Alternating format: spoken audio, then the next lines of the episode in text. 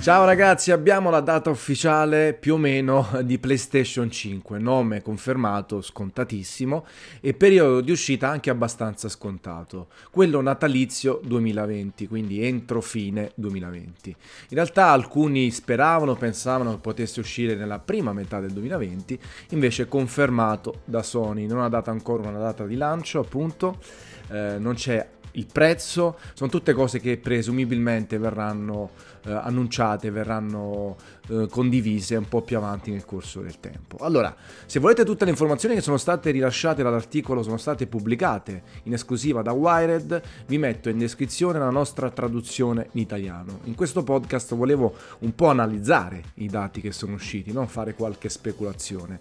Innanzitutto, il prossimo anno finalmente le prossime fiere di videogiochi eh, saranno interessanti. I 3 di Los Angeles, forse GDC di San Francisco già perché è molto tecnica, eh, poi Gamescom di Colonia, eh, Tokyo Game Show fino poi alla Paris Games Week. Quindi finalmente dovrebbero mostrare o le console dal punto di vista proprio fisico con maggiori informazioni o comunque alcuni dei titoli che arriveranno anche sulla prossima generazione di console perché poi insieme a PlayStation 5 abbiamo Project Scarlet, la console di Microsoft che non ha ancora un nome diciamo per la massa, un nome definitivo per i consumatori. Secondo me Sony farà anche un evento verso fine febbraio, inizio marzo, un po' come lo ha fatto, se vi ricordate, nel 2013 per PlayStation 4. C'è stato eh, un evento a New York, sono andato anche io, un freddo incredibile, ed è stata annunciata la console eh, nelle, in alcune sue caratteristiche, soprattutto tecniche. Abbiamo intervistato Guerrilla Games che lanciava Killzone eh, al lancio, appunto, e, e tanti altri titoli che poi sono arrivati a cavallo della vecchia e nuova generazione. Eh, secondo me ci sarà questo evento, anche se poi è da mettere in conto che il 21 febbraio esce The Last of Us parte 2, quindi chiaramente non si può catturare l'attenzione, non si può distogliere l'attenzione dal titolo Naughty Dog, quindi presumibilmente o molto prima o più realisticamente dopo l'uscita di The Last of Us parte 2. Comunque, eh, dopo vi racconterò anche del prezzo, una speculazione sul prezzo e vi invito come al solito a commentare se state guardando video su YouTube, altrimenti ascoltate e commentate tra voi stessi se lo state appunto ascoltando sotto forma di podcast.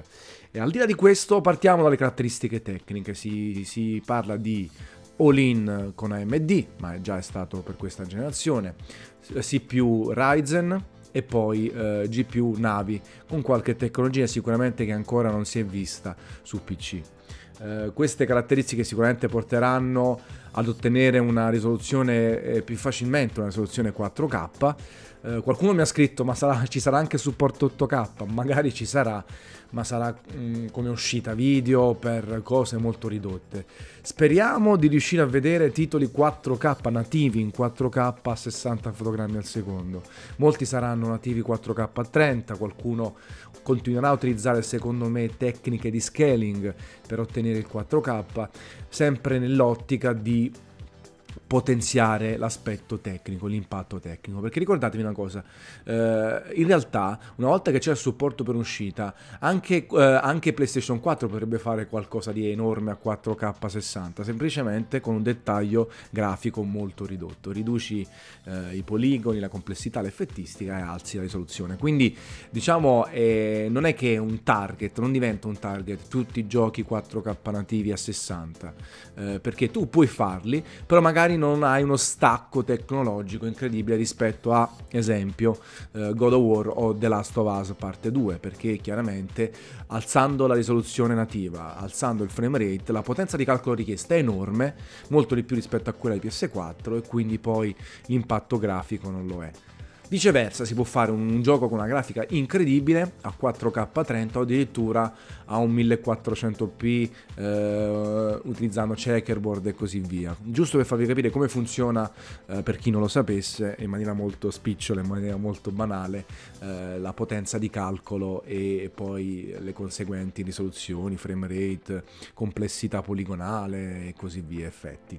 Quindi comunque vedremo un salto generazionale eh, che però fa pari con tutte le altre novità. Innanzitutto un SSD che a quanto pare avrà un'interfaccia di collegamento estremamente veloce che permetterà tempi di caricamento estremamente ridotti. C'è stato l'esempio di Spider-Man che passava da diversi secondi a praticamente istantaneo, ma lì è una questione non soltanto di velocità, ma anche di, di, come viene sviluppato il codice, di come viene sviluppato il gioco stesso per avvantaggiarsi della velocità dell'SSD. Voi già lo sapete, io pensate che l'SSD lo utilizzo su computer da anni e anni, nel 2011 avevo cambiato l'hard disk meccanico con l'hard disk SSD sul mio Mac c'è stato un miglioramento delle prestazioni incredibile, proprio tempi di attesa, buffering e tutte queste cose qui.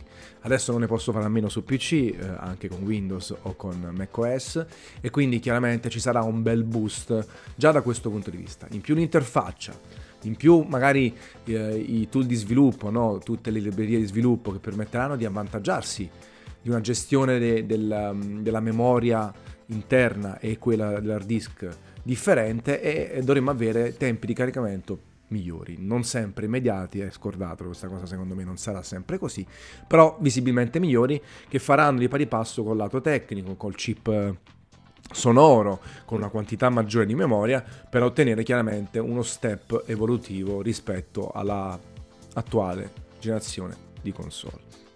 Detto questo, eh, non credo che ci saranno degli stacchi enormi. Io spero più che altro che arriveranno, eh, diciamo, arriverà attenzione sullo sviluppo di caratteristiche che forse sono all'atere del comparto grafico e tecnico in generale, no? Parliamo sempre di intelligenza artificiale, la fisica, eh, tutte cose che possono rendere i videogiochi più moderni, più realistici e far gridare a quell'effetto wow che sempre di meno ci manca. Come vi ho detto in un podcast precedente, siamo in un momento storico fantastico per i videogiochi perché c'è davvero l'imbarazzo della scelta su tutte le console, su PC, tutte le piattaforme, c'è tantissimo da giocare. Chiaramente mancano quei titoli in grado di rivoluzionare un genere o rivoluzionare il concetto tecnologico e di gameplay. Questo un po' per demerito degli sviluppatori, un po' per demerito delle caratteristiche tecniche a disposizione, perché magari non c'è niente di innovativo. Sì, c'è la realtà virtuale che comunque rimane lì, eh, lentamente sta migliorando, c'è la realtà aumentata che si affaccia soprattutto su mobile, però ecco, manca un po' la concentrazione su aspetti importanti. Immaginate un gioco di calcio o comunque un altro videogioco d'azione, di guerra con un'intelligenza artificiale estremamente più sviluppata, oppure della fisica veramente realistica e non sempre ragdoll-like, eh, physics e così via che ha veramente diciamo stufato e sa di già visto. Of Us, giusto per rimanere in casa Sony, promette grandi novità in tal senso, l'intelligenza artificiale degli avversari, dei nemici, ma anche dei compagni eh, di squadra, dei, dei, propri compagni di avventura. Staremo a vedere. Comunque, ecco, è questo che, che, va un po' a dire. Ritorna il lettore 4K Blu-ray, quindi sarà anche lettore Blu-ray e ci sarà il supporto fisico, quindi Sony comunque rimane conservativa da questo punto di vista, rimane il supporto ottico 100 GB, ma i giochi saranno dovranno essere installati con un'altra novità, sempre legata, vedete, a sfruttare le stesse caratteristiche in maniera migliore. Eh, si potranno installare a quanto pare, sono dichiarazioni di Mark Cerny, che sicuramente è abbastanza affidabile in quello che dice, ma è sempre una persona interna a Sony. Eh, 100 GB si installano, si possono installare porzioni di videogioco, solo la campagna single player, soltanto il multiplayer, soltanto il primo pezzo e il secondo pezzo e addirittura eh, si potranno disinstallare tra di loro, quindi veramente si può ridurre lo spazio occupato sul disco fisso perché magari uno è interessato soltanto al single player, gioca e poi passando al multiplayer disinstalla il single player.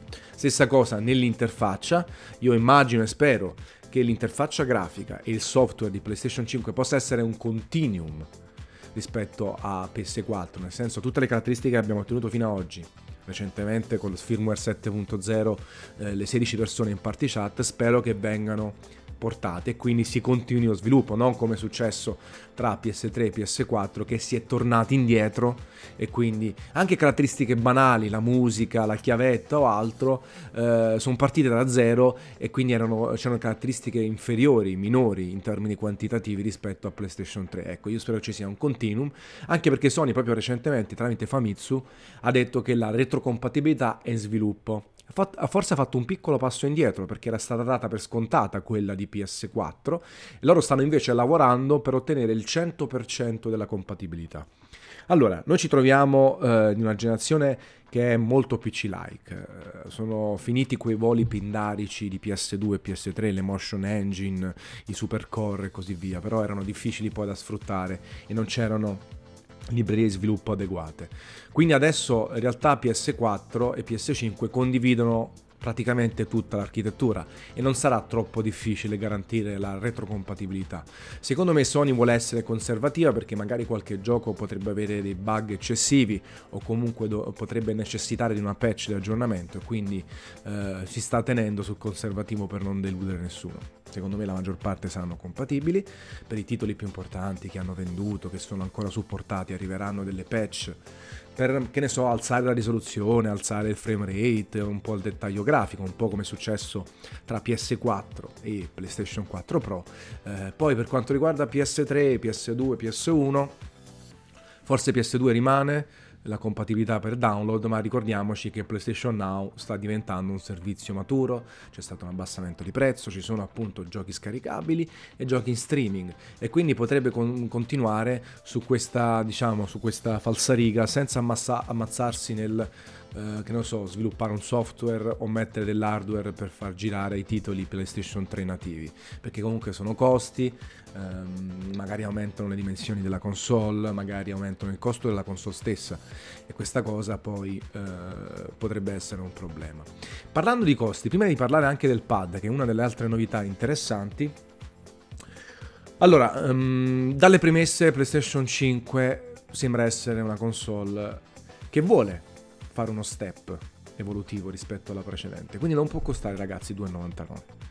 E secondo me si farà fatica anche ad arrivare a 3,99.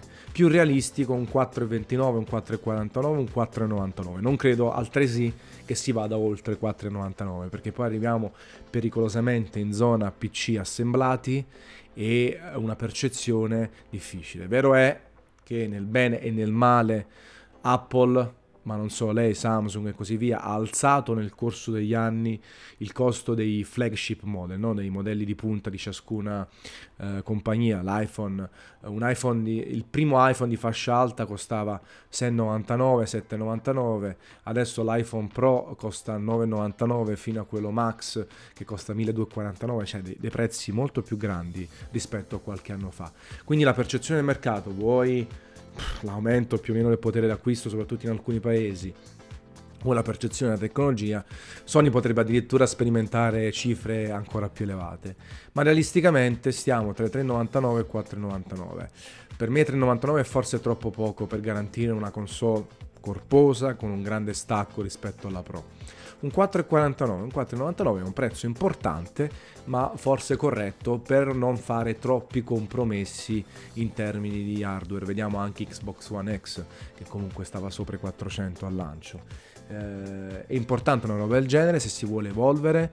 Eh, poi si possono fare formule che ne so eh, a rate. C'è ancora la PlayStation 4 Pro in commercio che verrà ulteriormente ribassata. Ci sono delle alternative eh, però appunto non si può sacrificare la qualità per venire incontro a tutti perché poi magari la console ha vita breve, la concorrenza fa meglio, il PC aumenta la, la, differenza, il gap e quindi è importante secondo me dare un prezzo corretto, un prezzo importante. Poi ricordiamoci che c'è un SSD dentro che comunque costa un po' di più, c'è un lettore Blu-ray, eh, c'è un aggiornamento, si spera che appunto Sony come AMD faccia gli accordi per mettere una GPU abbastanza futuribile eh, è anche un po' personalizzata per tenere botta nel corso del tempo. E quindi è importante, c'è lo sviluppo eh, dello streaming, sicuramente ci saranno caratteristiche migliori per il wifi, si spera un wifi sempre migliore e di buon range, di buona durata estensione, eh, una porta Ethernet, vabbè, gigabit eh, ovviamente, eh, tutte caratteristiche che vanno un po' a compensare, a migliorare quelle di PlayStation 4 e PlayStation 4 Pro. Quindi ecco, mh, mm, se devo fare una previsione come ho fatto per quella per la data di uscita e ci ho azzeccato, eh, direi 4,49 o 4,99 anche, non, non disdegnerei 4,99 se poi le caratteristiche sono importanti. E collegate a queste c'è il pad, l'altra novità eh, di cui ha parlato in maniera abbastanza estensiva Wired. Un pad che dalle fattezze ricorda il DualShock 4, essendo però leggermente più ciccio e pesante. Eh, rimane un prototipo e quindi non è detto che eh, sia identico proprio, sarà un'evoluzione perché già lo stacco tra il 3 e il 4 secondo me è stato importante, non ha raggiunto il pad di Xbox One assolutamente, però qualche miglioramento, si parla di un riconoscimento vocale addirittura, c'è una sorta di buchettino tipo microfono e quindi un assistente vocale per mandare dei comandi e dopo Siri, Google, Alexa, Pino Mauro, Maria Abate abbiamo un altro riconoscimento vocale eh, soprattutto la batteria dovrebbe durare di più, questa cosa ci piace assai, e le caratteristiche tecnologiche sembrano essere importanti su due fattori. I trigger adattivi, e questo riprende un po' quello di Xbox One, eh, che fanno più o meno resistenza e i sviluppatori possono gestirsi questa resistenza e quindi banalmente quando si scocca una freccia, si accelera eh, o altro, c'è una differente resistenza in R2 e in L2. Vediamo se sarà simile a quella di Xbox One o migliore, visto che c'è stato un aggiornamento tecnologico. E poi soprattutto la vibrazione che viene sostituita da un motore aptico, un po' come quello su alcuni ultimi cellulari iPhone e compagnia, che dovrebbe dare una specie di vibrazione, di feedback quando il pad è in mano, differente a seconda del gioco. Se siete su uno sterrato, se siete su, un, su una pista liscia, se siete sott'acqua, eh, se c'è una resistenza, un freno o altro, dovreste sentire questa cosa. E Wired ha provato ad esempio una patch di GT Sport che proprio fa vedere le differenti condizioni, eh, ma anche Astro, eh, Strobots e così via. Quindi a quanto pare davvero c'è un miglioramento evidente nella percezione della vibrazione, del feedback aptico eh, rispetto al passato. Questa cosa è molto figa. È figa però anche una batteria che dura di più perché quella di PS4 e il DualShock 4 è sinceramente ridicola. Eh, vediamo se aggiustano leggermente l'ergonomia qua e là. Un'evoluzione del pad con queste due caratteristiche sicuramente interessanti. Eh, in più mi aspetto magari successivamente un arrivo di una, di una revisione di PlayStation VR che può avvantaggiarsi magari del delle caratteristiche tecniche eh, di PlayStation 5 eh, e staremo a vedere, ecco, sono queste le novità. Sony sta adottando una comunicazione particolare per la sua prossima console, eh, sta dando esclusive a siti tecnologici, eh, fa annunci centellinati, eh, immagino che quando sarà il momento di rivelare l'estetica ed è uscito qualche prototipo online da brevetti e altro, quando annuncerà l'estetica quando non c'era ehm, data di lancio precisa, prezzo e magari qualche titolo che arriverà lì.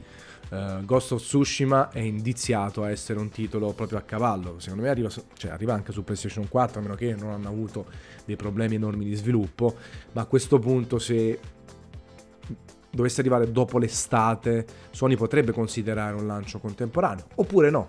Sicuramente Death Stranding, The Last of Us, ehm, lo stesso Ghost of Tsushima, qualche altro gioco, God of War, altri, riceveranno una patch per avvantaggiarsi della potenza di calcolo maggiore di PlayStation 5.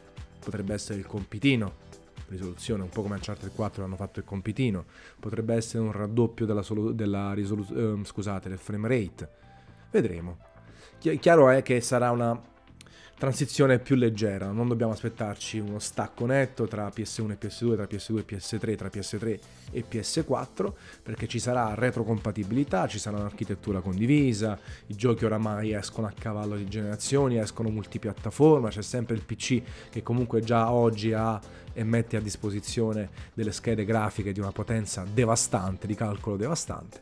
Quindi ecco, eh, può darsi che eh, questo cambio sarà molto più tranquillo. Quando sarete pronti, quando saremo pronti, compreremo la console, giocheremo anche a titoli che già possediamo nel nostro backlog, semplicemente li giocheremo su una nuova console con una nuova interfaccia grafica, speriamo più appetibile, eh, più veloce, eh, si parla anche di poter entrare in partita con gli amici, in sessioni specifiche, vedere quale mappa multiplayer stanno giocando, quale missione single player stanno giocando e entrare direttamente in quella senza andare nel gioco, vedere uscire.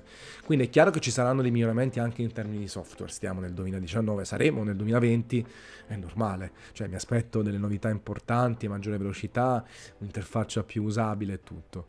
Eh, fatto sta, e chiudo, che ho parlato assai in questo podcast, eh, abbiamo un 2020 che torna a essere eccitante, ma questo era scontato. Il 2019 è anno di transizione, c'è stata Nintendo comunque con Lite e con la revisione di Switch, eh, però il 2020 con l'arrivo di Scarlett e PlayStation 5 si prospetterà pieno di annunci. E basti guardare ragazzi la news che abbiamo fatto anche noi su questo annuncio. Ha fatto tantissimi accessi per un sito piccolo come Gameplay Café. Ripeto la trovate qui in descrizione. Uh, le fiere diventeranno sicuramente più belle perché ci sarà più novità. Nintendo pure magari farà qualcosa nel 2020 si, si vocifera nuovamente di questa Switch Pro e poi chiaramente le nuove CPU, le nuove GPU per PC, ehm, Epic Store che diventerà più maturo.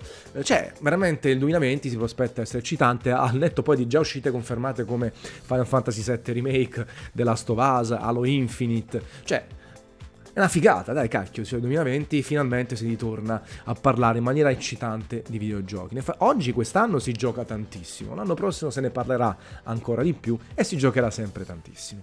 Quindi scrivetemi nei commenti, spero che abbiate apprezzato questo approccio al podcast e alla notizia eh, un po' più di speculazione, no? Eh, mi sono chiesto alla luce dei vari annunci quali potrebbero essere le caratteristiche, quali potrebbero essere i scenari o comunque in che direzione dovrebbe andare Sony. Scrivetelo voi anche nei commenti 2020, la sicurezza che oggi nel 2019, domani nel 2020, c'è sempre per voi una capata in bocca. Ciao ragazzi.